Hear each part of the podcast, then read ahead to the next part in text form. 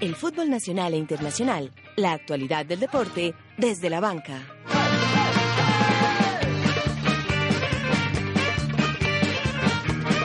A ritmo de Liga Águila. Luego de su empate en Cali, al Rojo Paisa solo le sirve la victoria en el Atanasio. Quinterito y su combo saldrán de safari este domingo cuando enfrenten a Tigres en el Coloso de la 74. El verde que te quiero ver de Atlético Nacional vuelve al ruedo en la Liga Águila. Redín y sus muchachos van por los tres puntos ante Equidad Seguros el sábado en el Campín. Con orgullo nariñense, de la mano de Flavio Torres, Deportivo Pasto lideró el fútbol colombiano. Millonarios y Cali con permiso para soñar. Junior no despega en la Liga Águila. El fútbol profesional colombiano se toma este viernes deportivo en Desde la Banca. La orejona sigue desvelando al viejo continente. Finalizó la ida de los octavos de final de la UEFA Champions League y en Desde la Banca usted tiene una cita con la mejor información del torneo más importante de clubes a nivel mundial. El profe Rueda y Miguel Borja premiados en Montevideo. Wayne Rooney se va para el fútbol chino. Junior eliminado de la Copa Libertadores. Cabal y Fará campeones en el ATP argentino. Comienza desde la banca. Dirige José David Duque.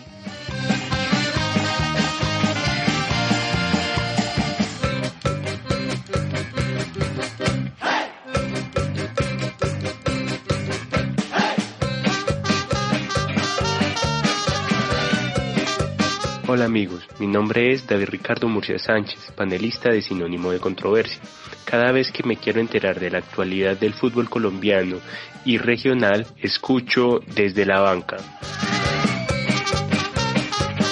Hola, hola amigos, 12 del mediodía, 5 minutos, muy buenos días, tardes o noches para nuestra multitudinaria e internacional audiencia. Pero por supuesto que se suma a esta la emisión número 81 de Desde la Banca, hoy con un viernes lleno de deportes, hablaremos de la Liga Águila, Copa Libertadores, Champions League y todo, todo lo que es noticia en el mundo deportivo. Como todos los viernes, a través de Acústica, la emisora digital de la Universidad EAFIT.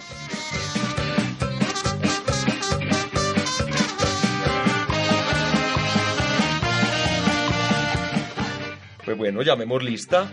Doble pedal García, Juan Mauricio. No se encuentra. No Corre, Correa Nao, Juan David. Tampoco vino. Cáceres Morales, María Camila.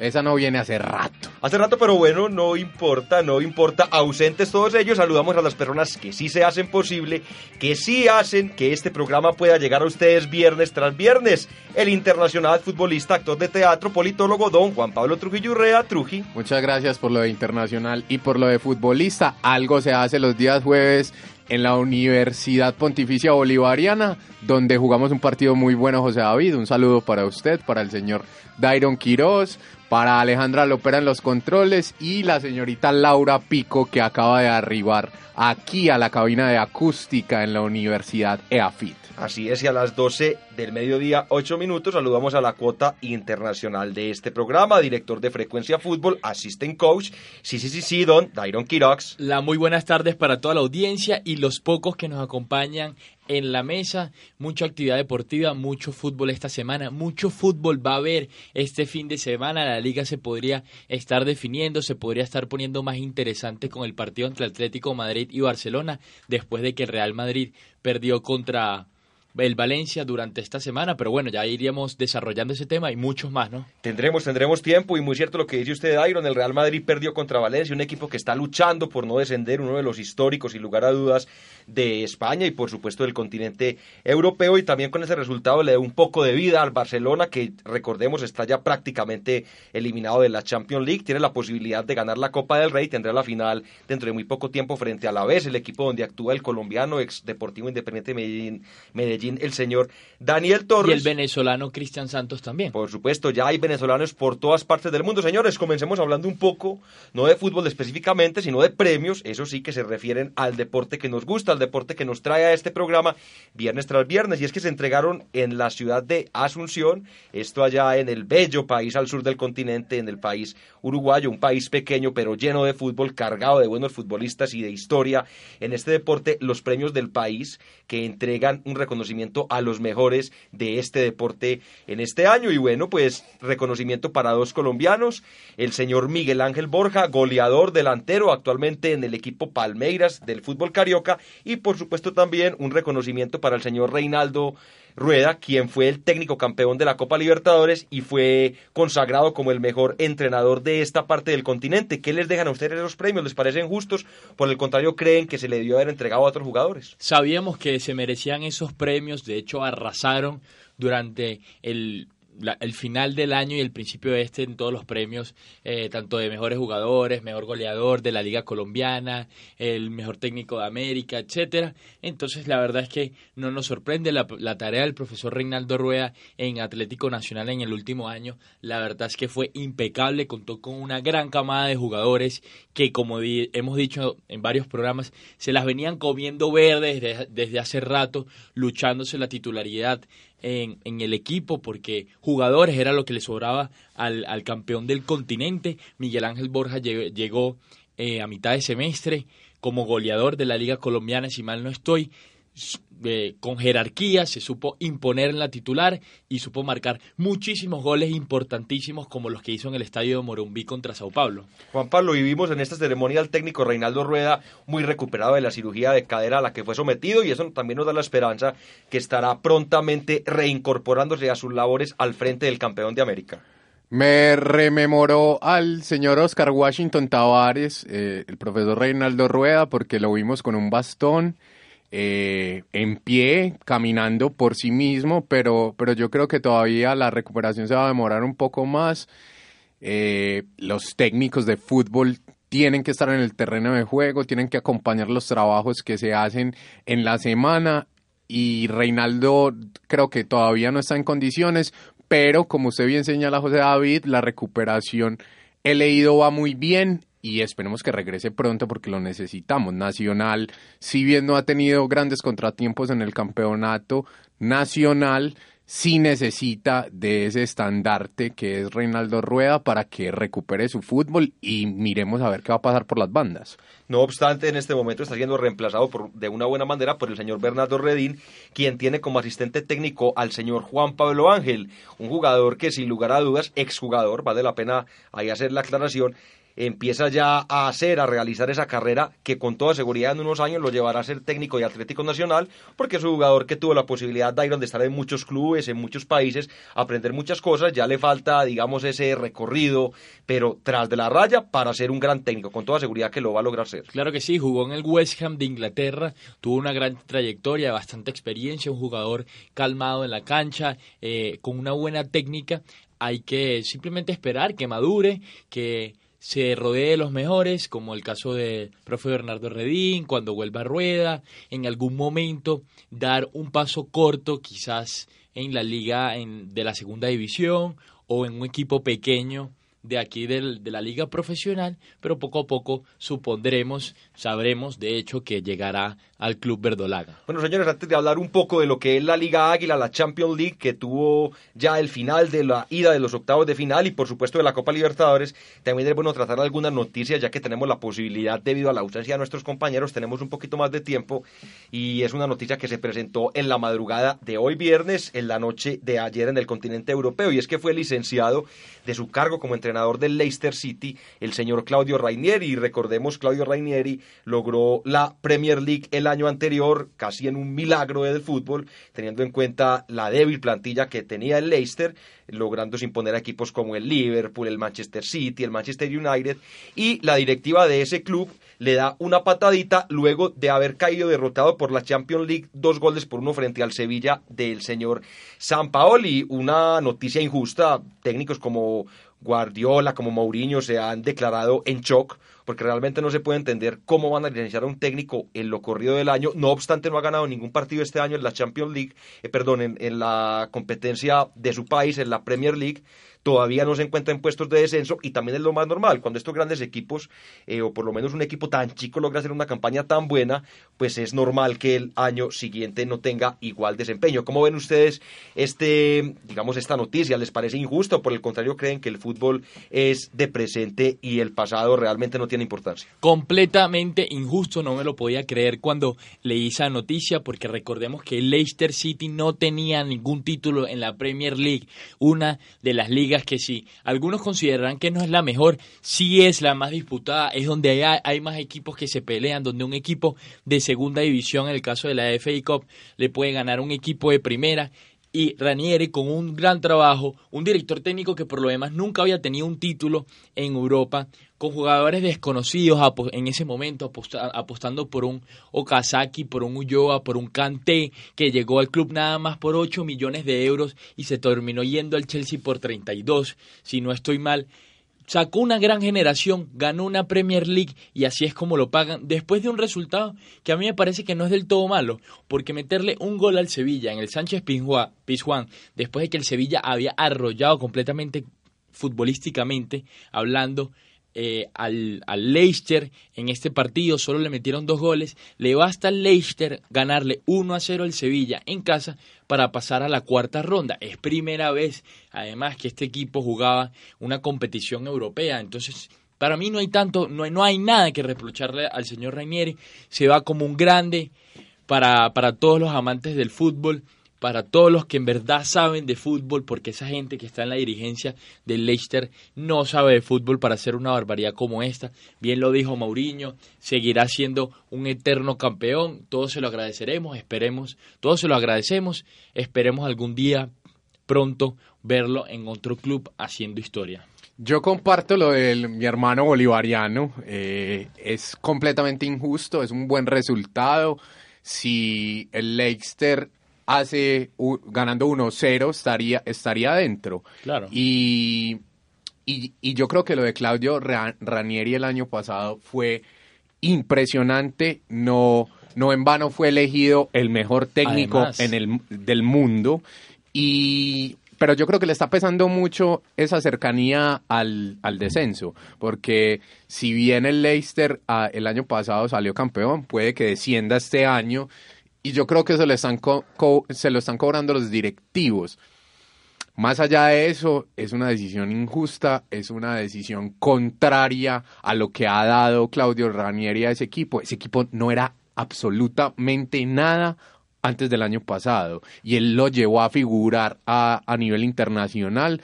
Creo que lo llevó por primera vez a un campeonato de Europa y eh, se apresuran. Yo creo que se van a arrepentir porque conseguir un técnico de la talla de Claudio Ranieri no debe ser nada fácil. No, y menos después de que sacaron a varios jugadores muy importantes. El caso de N'Golo Kanté es es ejemplar porque era el que controlaba los hilos de ese medio campo, se fue al Chelsea, le ha costado al Leicester conseguir un jugador así, eh, pero lo cierto es que el mundo del fútbol se sigue expresando con respecto a esto. El señor Jürgen Klopp, director técnico del Liverpool esta mañana, hizo una comparación muy curiosa. Le preguntaron que si le sorprendía y, y él dijo, hay decisiones extrañas en este mundo como el Brexit, como la elección de Trump y ahora el despido de Claudio Ranieri. Pues don Mauro, lo pongo a tono con la conversación. Estábamos discutiendo un poco de lo ocurrido el día de ayer y fue el despido del técnico Claudio Rainieri de su equipo el Leicester, un técnico que estábamos comentando, había hecho historia con este equipo, un equipo chico del fútbol inglés, hace muy poco tiempo había ascendido y lo logró sacar campeón quizás en la liga más competitiva a nivel mundial. ¿Qué opinión tiene usted sobre eso, Mauro? ¿Le parece que fue apresurada la directiva del Leicester o por el contrario usted cree que en el fútbol el pasado no importa y solo el presente es lo que vale la pena tener en cuenta? Con las buenas tardes para para Juan Pablo y para usted, señor director. Eh, Considero que lo que hicieron con el señor Ranier en el Leicester fue antes que, que darle el deshonor de lograr el descenso con el equipo que precisamente logró sacar campeón luego de 113 años, me parece que fue una decisión más bien pensando en él. O sea, no quieren como que su carrera se vea empañada por esto. No creo, no creo. me parece muy raro.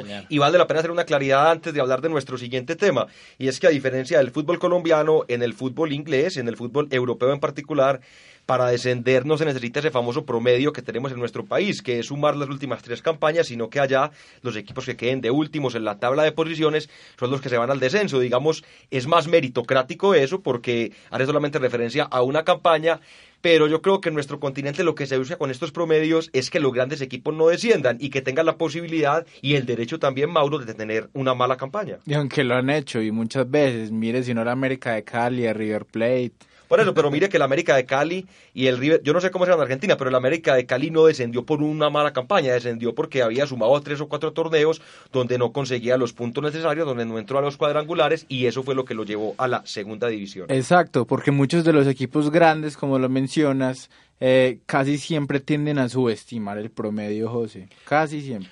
Eh, pero hay un, hay un ejemplo muy cercano al de Claudio Ranieri, que es el caso del señor José Mourinho en el Chelsea había ganado la, la, antepasada Premier League y la pasada en la fecha número 16, si mal no estoy, el Chelsea se encontraba entre los puestos 12, 13 de la tabla, lo que llevó a su despido y a la, y al, y a la traída, a la llevada en ese momento de Jürgen Heikens. no, no, no, recuerdo.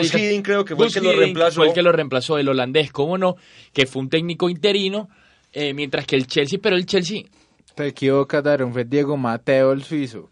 ¿No fue en esa época? No, no, no, no, no, no. Eh, yo estoy hablando de, las últimas, de las últimas dos, temporadas que Gujin llegó antes de que finalmente eh, contrataran al señor Antonio Conte. Pero el caso del Chelsea, el Chelsea si bien no es un equipo es un equipo que tiene historia, pero es más bien de los nuevos ricos, podríamos llamar, de la Premier League. Eh, tenía un gran técnico como José Mourinho, había lo tenían se tenía que ir en este caso. Leicester nunca nunca había tenido nada, es que nunca había ganado un título. Y a, diferencia del Chelsea, el Leicester City es un equipo que tiene una nómina, creo que la nómina, la, la nómina del Leicester City puede tener los costos en total del año que tiene uno solo de los jugadores del Chelsea. Pues imagínese usted cuánto vale pagarle el sueldo a Diego Costa o a ese tipo de mega cracks. Pero señores, tenemos que avanzar. Última noticia antes de irnos con la Liga Águila es una felicitación para el señor Cristiano Ronaldo, quien llegó a su gol número 508 en partidos de clubes. Sumó cinco goles en 31 partidos con el Sporting Club, el equipo donde debutó en el fútbol en el fútbol portugués, el equipo de su país. Luego con el Manchester City disputó 292 partidos donde logró conseguir 118 tantos y sin lugar a dudas su mejor equipo o por lo menos su mejor desempeño se ha dado con el Real Madrid, donde lleva 377 partidos y 385 goles Mauro, lo que demuestra que el señor Cristiano Ronaldo tiene más goles que partidos por lo menos en el Real Madrid, en total 508 goles, a eso tiene que sumarle los cerca de 70 goles que lleva con la selección de su país, lo que lo convierte sin lugar a dudas en el mayor delantero activo por lo menos en este momento y sin lugar a dudas en un tipo histórico en cuanto a goles. Hablábamos también con Dairon ahora que un jugador como Pelé había llegado a los 800 goles, mil goles y no estoy mal. Romario también, pero el caso de Pelé digamos, tiene algunas claridades que hay que hacer. En primer lugar, era un fútbol muy distinto, se jugaban con cinco o seis delanteros, los partidos quedaban 18. Fuera de eso no era un fútbol tan físico y al señor al señor Pelé le contaban hasta los goles que hacía en los entrenamientos. lo, mismo pasa con Romario, que le cuentan goles que en torneos estaduales de la cuarta división, mientras Cristiano Ronaldo tiene cerca de 580 goles, pero con equipos todos de primera categoría. Es que es una máquina, el señor Cristiano Ronaldo lo ha demostrado y me parece que su presencia y su rivalidad con la del señor Lionel Messi le han dado ese atractivo que tanto tiene al fútbol moderno. O sea, yo creo, no estoy seguro si antes había tales rivalidades, pero me parece que estas rivalidades son las que precisamente enriquecen el deporte. Realmente tuvo mala suerte, no sabe uno si Messi Cristiano, que les haya tocado estar juntos, porque sin lugar a dudas, si en este momento Messi no estuviera en el panorama mundial, pues Cristiano sería de lejos el mejor jugador del mundo sin ningún tipo de alegato. Y también lo contrario, aunque yo que soy hincha del Real Madrid, no hincha seguidor, pero un gran admirador de Cristiano Ronaldo, reconozco que es más jugador Messi, pero ¿qué le aprecio a Cristiano Ronaldo? Esa actitud deportiva, un tipo que nunca da ningún balón por perdido, un tipo que quiere marcar goles, así ya lleve tres o cuatro, realmente es un atleta en todo el sentido de la palabra. En este momento, qué pena, Iron, en este momento está rezagado un poco en la lista de goleadores de la Liga Española. Es tercero. Es tercero, y entonces, digamos, no ha sido un buen inicio de temporada para el señor Cristiano Ronaldo. No obstante, todos los elogios que usted despliega para cuán eh, soberbia figura. El ídolo de Madeira, don Dairon Quirox. Eh, la diferencia que hay que hacer, diría yo, entre el señor Cristiano Ronaldo y Lionel Messi es que Cristiano Ronaldo es un atleta que se ha construido como futbolista día a día con el trabajo arduo y duro. Lionel Messi es un, Más talento. Es un muchacho que, nació simplemente con, un don. Yo creo que nadie eh, corrió con mala suerte al ver a estos dos jugadores. Nosotros tenemos mucha suerte de verlos y ellos tienen mucha suerte de enfrentarse en la cancha y en los récords y en cada partido, porque estoy seguro que esa rivalidad que solo existe en la prensa, vale, vale acotar, y, es, y solo existe adentro de la cancha, porque la verdad es que ellos se llevan muy bien, y Cristiano Ronaldo mismo ha dicho que su hijo admira a Lionel Messi. Eso los ha hecho a ellos ser mejor cada día, trabajar por una competencia sana, que es la que en verdad existe, ambos jugadores muy talentosos, eh, de los mejores jugadores que hemos visto probablemente en la historia del fútbol, seguramente, seguramente los mejores, o 100% seguro los mejores del siglo XXI. Y, y bueno, nada, anormal lo que ha hecho Cristiano Ronaldo, lo que seguirá haciendo esperamos tenerlo mucho tiempo más. Bueno, señores, Liga Águila, y es que esta semana se cumplió la fecha número 5 entre el día martes y el día de ayer. Hubo un juego aplazado, nos referimos al enfrentamiento que iba a tener frente a frente al campeón de América Atlético Nacional y al Junior de Barranquilla. En otros resultados, Tigres empató a cero goles con el Deportivo Cali, el equipo que es segundo en la tabla de posiciones.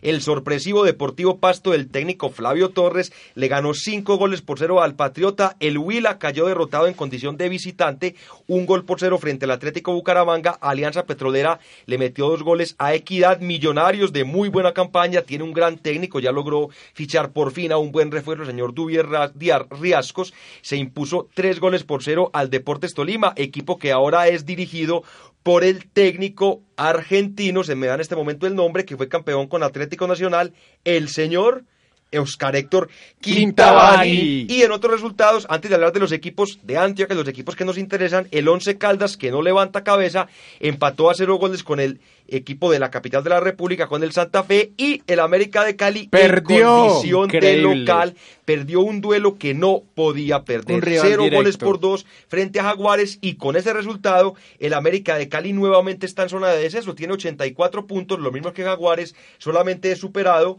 por el equipo Tigres que tiene 82 unidades. Así es sobre estos partidos eh, sobre todo hablando del partido Once Calas contra Santa Fe quiero destacar la terrible lesión que sufrió Elkin el Suntal Soto, quien se dobló, que se dobló un dedo otra vez. Y fue bastante grotesco. Se dobló un dedo otra vez, no. se dobló un dedo, se dobló un dedo. Sufrió, se volvió a lesionar. Exactamente, pero digamos, no, no tiene comparación, no tiene comparación con, anteriores, con la pérdida total de la rodilla que sufrió jugando con el Mainz de Alemania. Pero, es curioso, Juanpa, porque desde que volvió de la lesión eh, ha recaído dos o tres veces. Sí, se, eh, pero incluso el jugador fue asistido y pudo terminar el partido, entonces no creo que vaya a tener que ausentarse de las canchas por por el dedo, pero fue una, una imagen verdaderamente escalofriante. El dedo estaba completamente desviado de su curso. Qué pesar del Pobre jugador, si realmente ha sido un poco de balas el sultán Elkin Soto en cuanto a estas lesiones. Y señores, en otro duelo importante, antes de hablar del partido que empató a dos goles el Deportivo Independiente Medellín, el Envigado Fútbol Club empató también, pero a un goles con el otro equipo de la tierra. Me refiero a Río Negro Águilas, en un partido realmente poco interesante, pocas llegadas, un partido muy disputado, sobre todo en el medio campo. Tuvo tres opciones el Río Negro, logró concretar una, y por el lado del Envigado Fútbol Club, el equipo del sur del área metropolitana, una acción y un gol.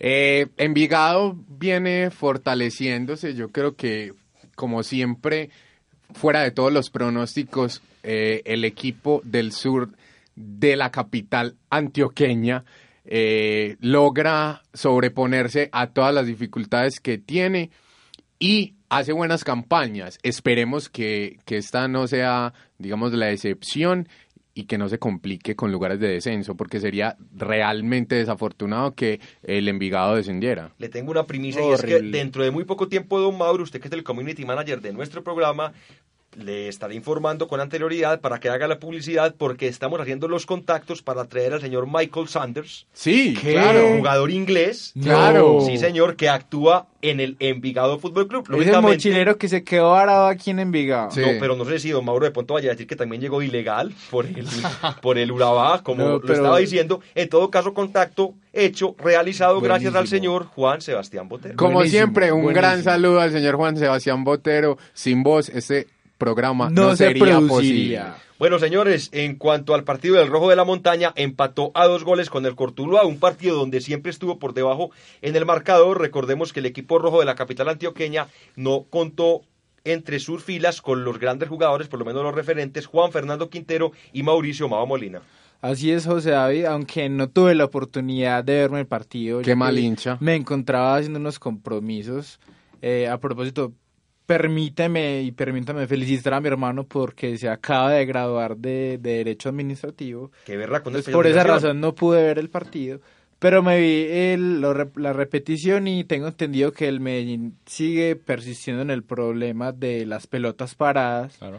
Eh, el gran problema también en la defensa, aunque he escuchado que Luis Carlos Arias jugó pues bien este partido, aunque a mí no me parezca que es un jugador de para esa posición y de resto me parece que de lo destacable que ha tenido este Medellín sin las grandes figuras es que, por ejemplo, el señor Juan Fernando Caicedo ha logrado superar la marca de goles que tenía hasta el año pasado. Tres. Tres goles, lo superó ya. En, Recorsazo, casi como Recorsazo, sí, impresionante. Un gran atleta, logró superarse. Esperemos que el negro siga poniendo su confianza.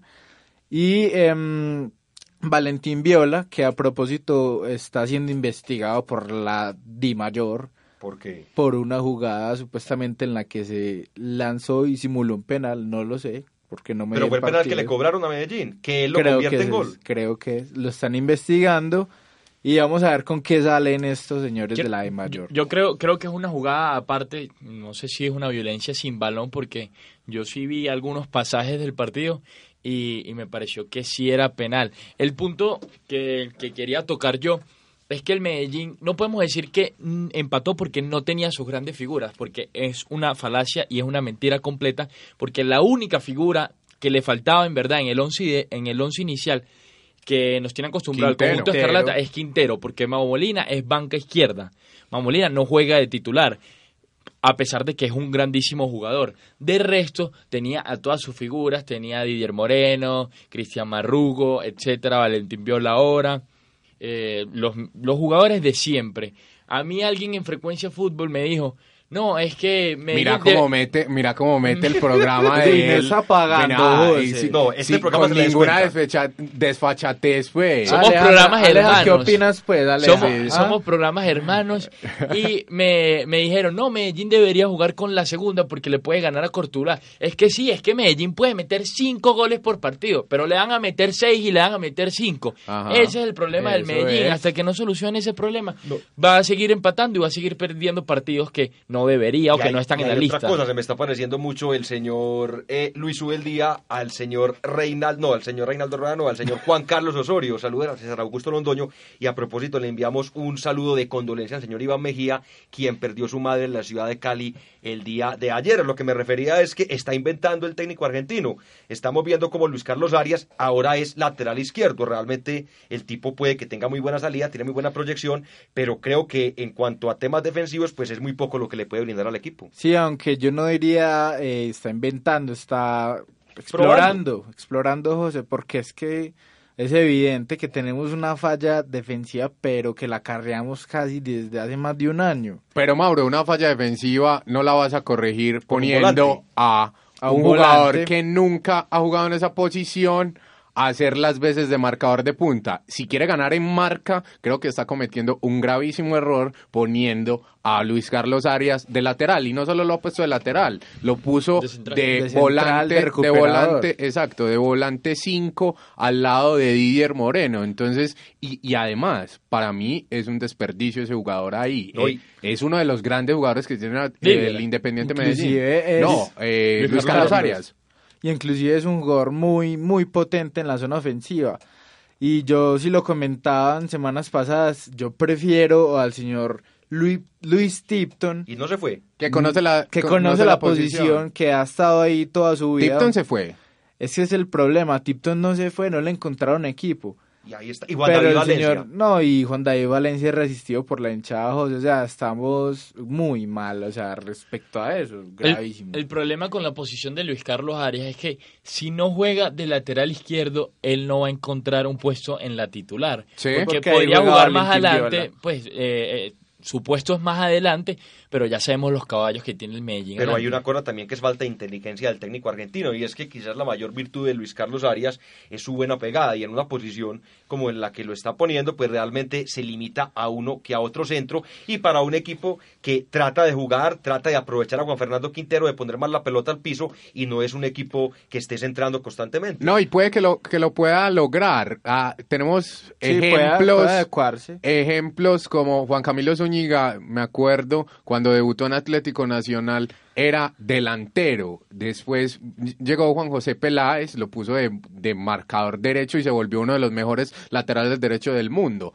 Pero no sé si Medellín está para hacer este tipo de ensayos. Que más bien eh, eh, insista Mauro o ensaye con un 3-5-2 donde ponga tres defensas en la parte posterior de la cancha De y ya, un trate, y ya trate de poblar el medio campo aprovechando ahí sí la velocidad de Luis Carlos Arias y también su posibilidad no solamente de centro sino también de pegada desde afuera del área. Sí, también subir a Marlon Piedradita, que también puede hacer una buena posición ahí.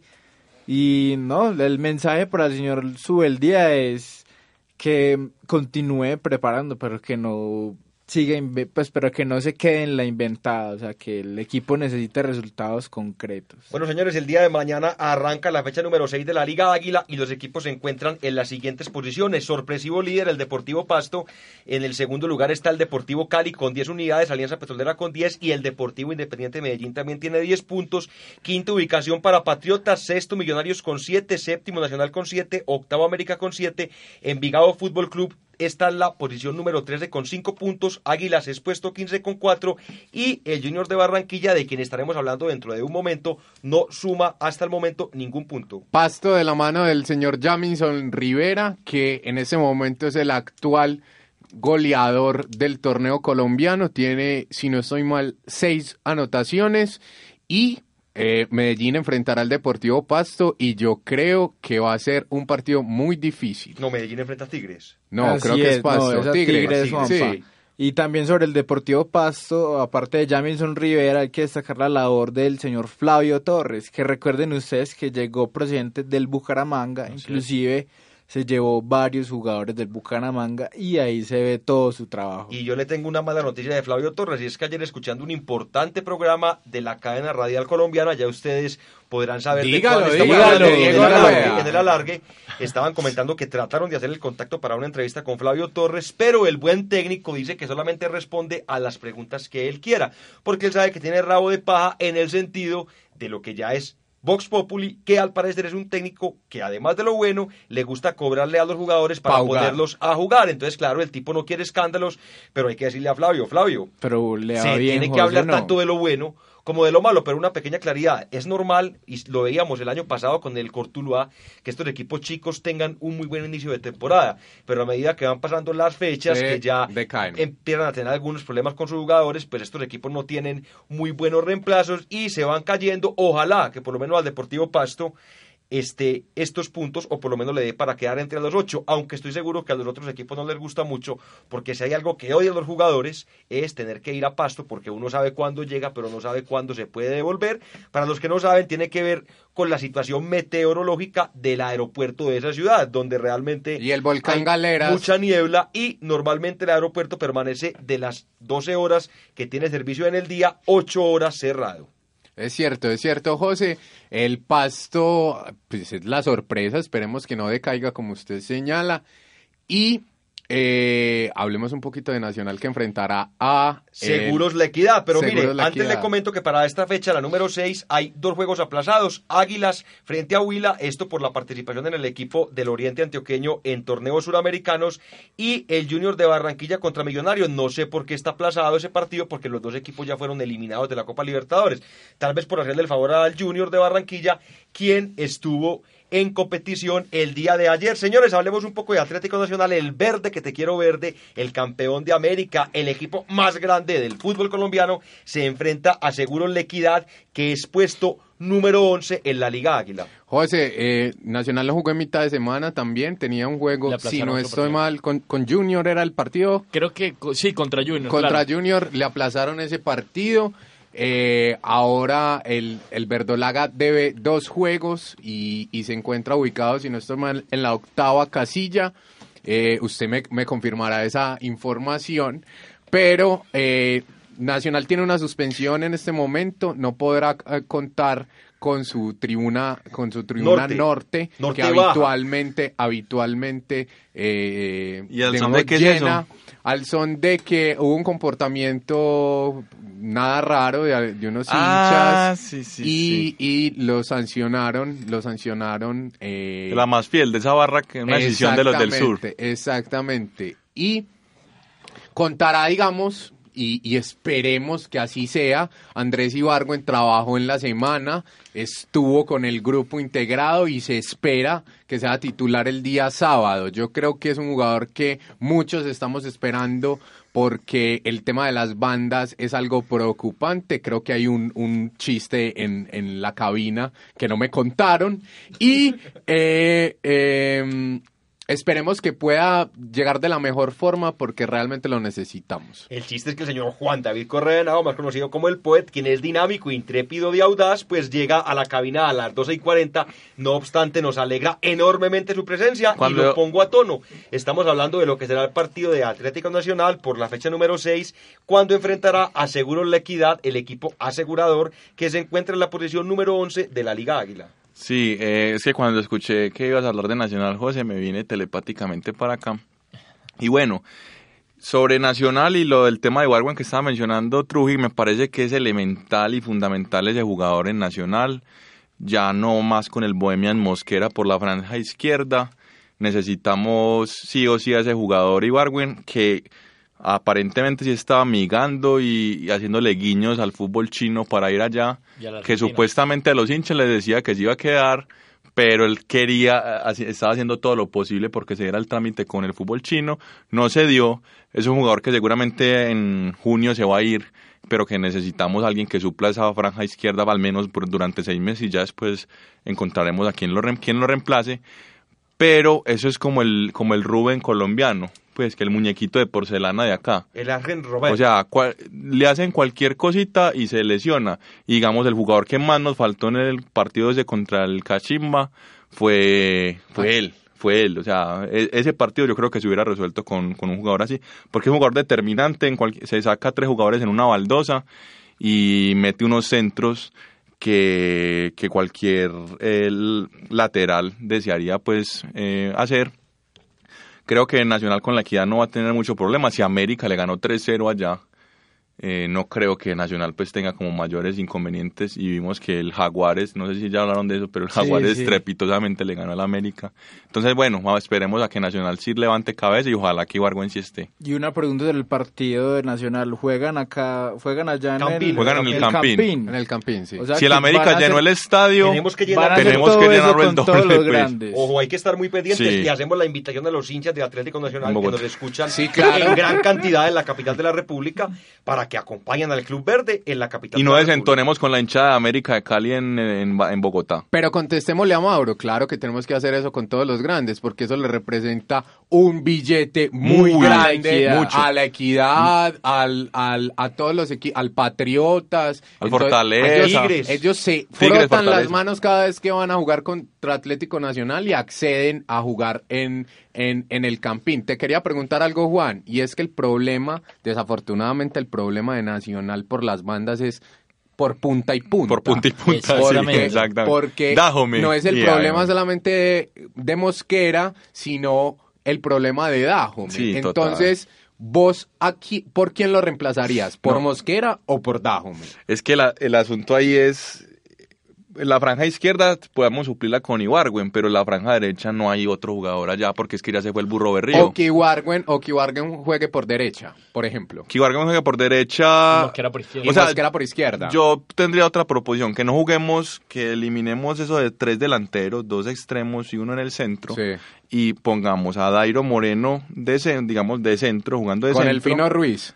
Con, no, ese, ese no está nunca ni titular. Y con Ibargüen, por ejemplo. Ajá. Y que atrás sumémosle un jugador más. Por El ejemplo, un argentino. Aldo Leao, alguien más que pueda aportar en el ataque.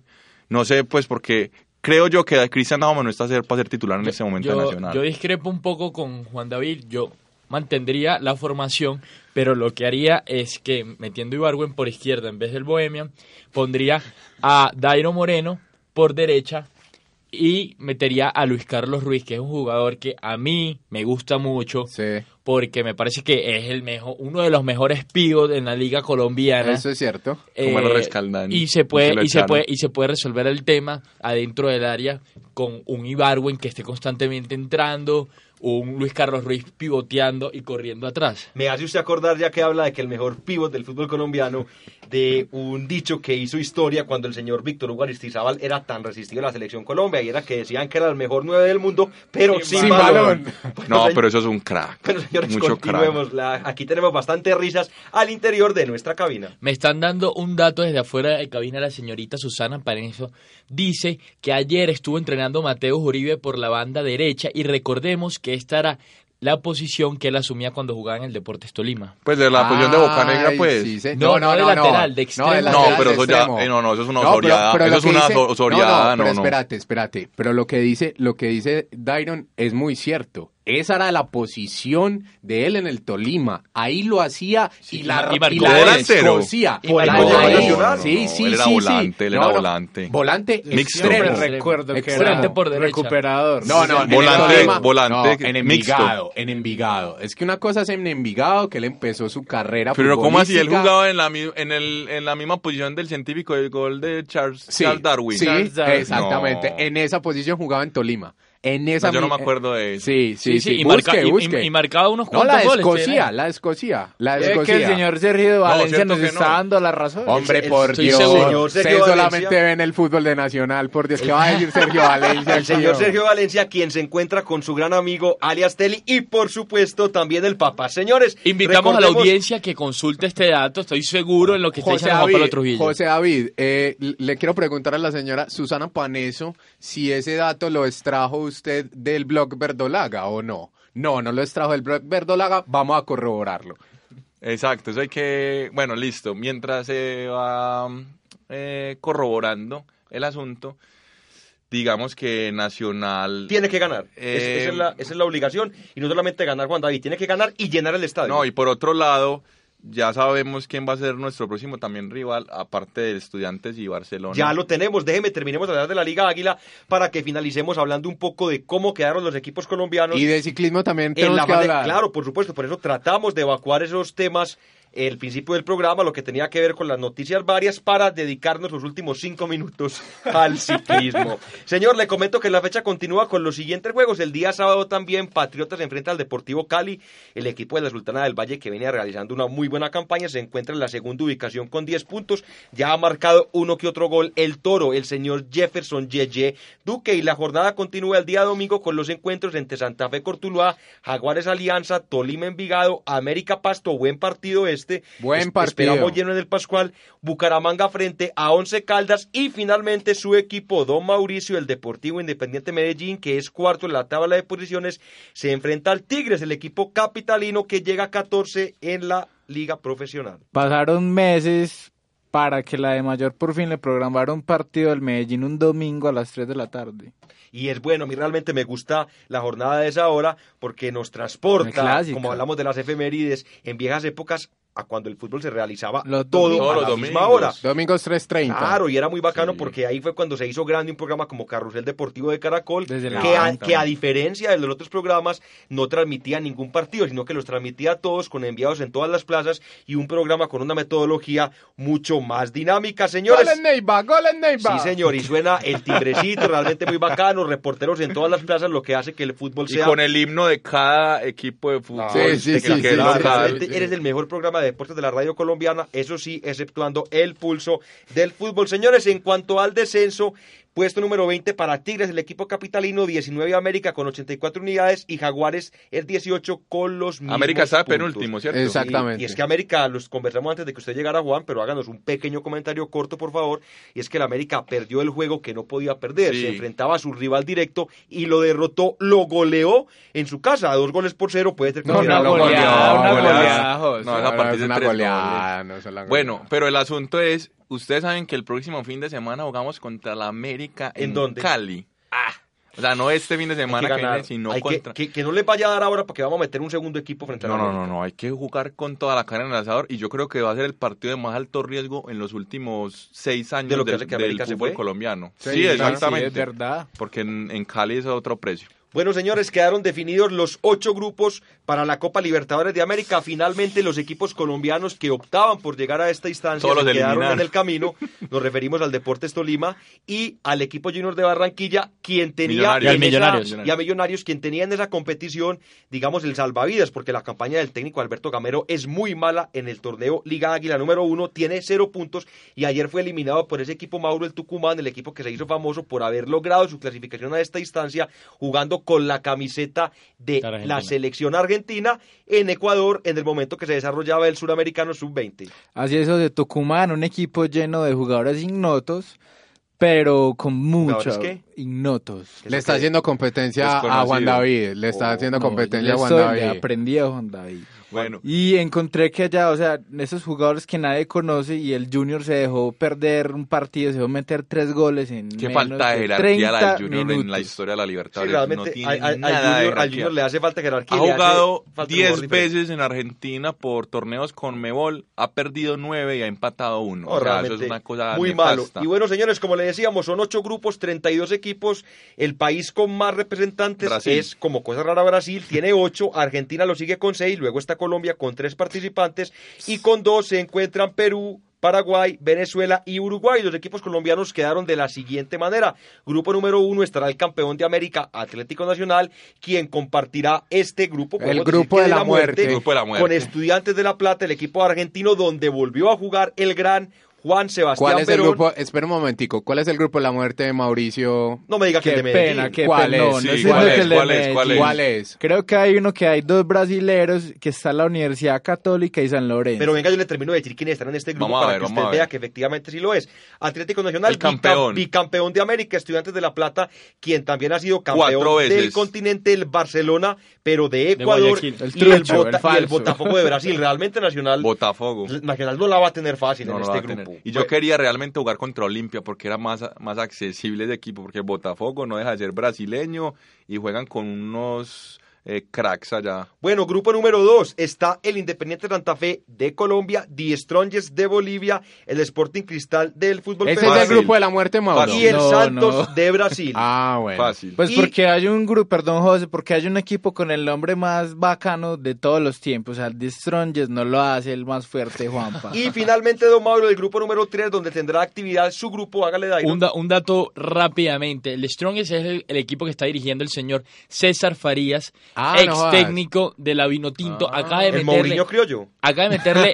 sí, viene a sí. meterle 5 a 0 a Unión Española ayer y tiene buenos jugadores. En La Paz. En La Paz. Y ah, tiene buenos jugadores de la liga, del equipo de la selección boliviana, como es el caso de Chumacero, el pequeñito que, que, siempre nos hace un golazo. Y el número 10 y capitán de Strongest, el señor Pablo Escobar, y no precisamente el de aquí. Juega Pablo mucho. Juega muy buen equipo. Ahora sí le comento, Mauro ¿cómo está integrado el grupo número 3, donde tiene presencia su equipo, nuestro equipo, el Rojo de la Montaña, el consentido de la afición?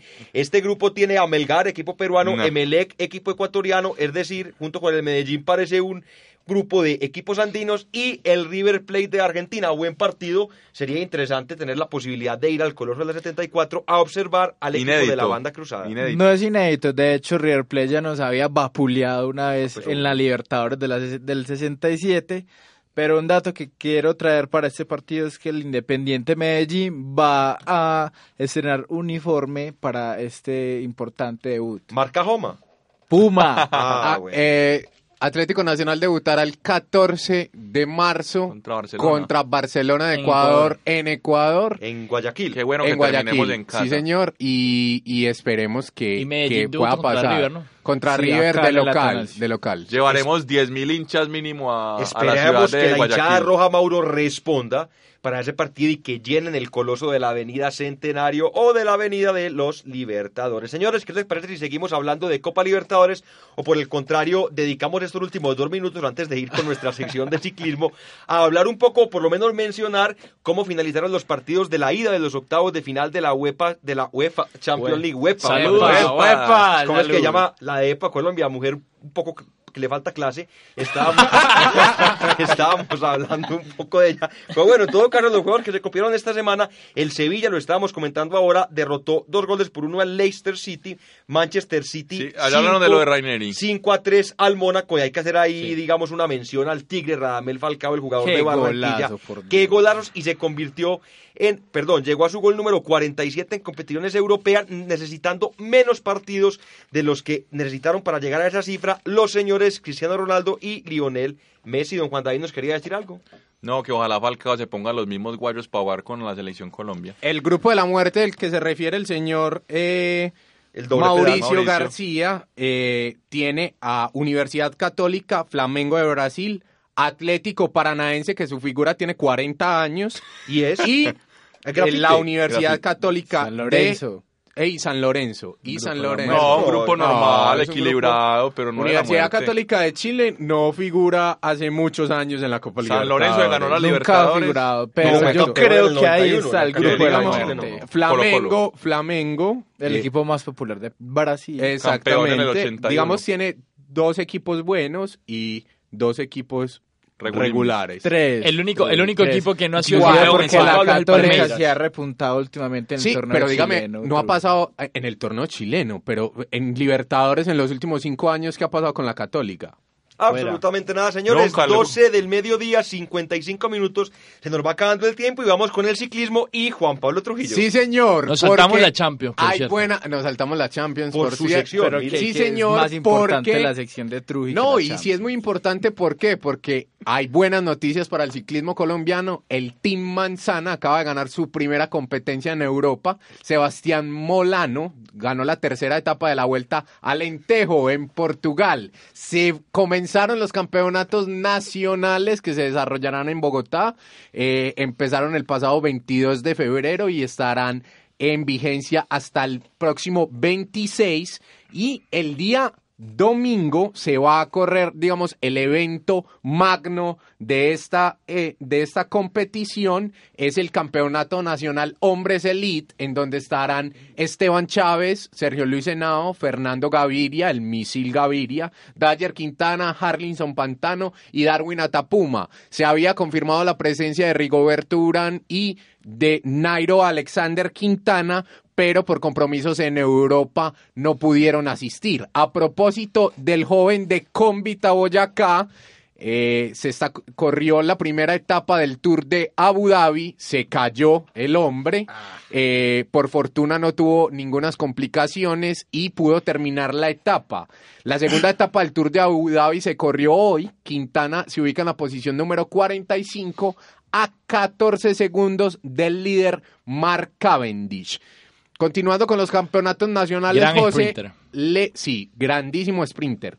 Eh, continuando con los campeonatos nacionales, José David, le digo que el equipo Inder de Medellín ganó la competencia contra reloj y se proclamó campeón nacional. El equipo lo lideró el señor Walter Vargas, que es el actual campeón nacional de contrarreloj individual. El ciclismo, como siempre, desde la banca, corriendo y en los últimos cinco minutos. E impecable su informe, don Dairon Quirox y su dato de cierre. Mi dato de cierre va precisamente sobre el sudamericano sub-17 porque se, está se empezó a desarrollar ayer este sudamericano que disputa eh, los, eh, los puestos para el mundial que va a ser en... Chile.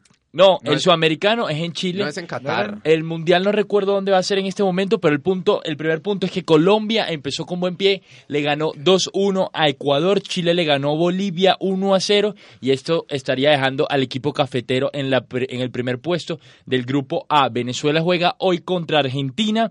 Perú contra Brasil, un grupo muy difícil porque curiosamente metieron a Argentina y a Brasil en el mismo, en el mismo grupo y solo clasifican los primeros tres para el hexagonal. Entonces a los venezolanos nos va a tocar bastante duro para este Va sudamericano. a ser complicado, va a ser complicado. Don Juan David Correa y su dato de cierre. Bueno, ya que hablaron de Rainer, yo quería darles un dato de cierre. Iban a hacer una Primera vez que tiene dato de cierre Juan David Sí. Correa en toda la Y- historia de Pero desde la banca. Iban a hacer, iban a hacer una película sobre la gesta de Leicester y el año pasado y eh, los productores decidieron ante la situación que estaba por la que estaba trabajando su técnico en no hacerla porque ellos consideran que hacer una película sin el técnico que los llevó a la gloria no tendría ningún sentido, sería una desfachatez y es un actor muy famoso, no me acuerdo. Debe ser Tom Trujillo. Hanson, Mel Gibson. Tr- eh, algo así, Mel Gibson. al- algo así, no, no era Mel Gibson, me lo hubiera recordado. Pero bueno, el caso es que esa película ya no se va a llevar a cabo y es triste pues por el mundo cinematográfico. Don Doble Pedal García y su dato de cierre. Bueno, Leicester que volvió a su hábitat neutral. Bueno, mi hábitat de. es mi, mi dato de cierre tiene que ver con un partidazo que se jugó esta semana, muchachos. El antipartido. Imagínense que la selección de Andorra enfrentó a la selección de San Marino. Mm. Y ganó Andorra 2 por 0, siendo como el único resultado Favorable favorable en años, en años. Le complemento, le complemento, Mauricio, porque ese era también mi dato de Se cierre. Desde el Perdóname, 2004, perdóname, desde el 2004 no ganaban esos dos equipos un partido, o sea, hace 14 años. Señores, 12 del mediodía, 59 minutos, nos vamos, no sin antes recordarles que en acústica desde la banca sigue arriba. Chao, chao. Bye, bye.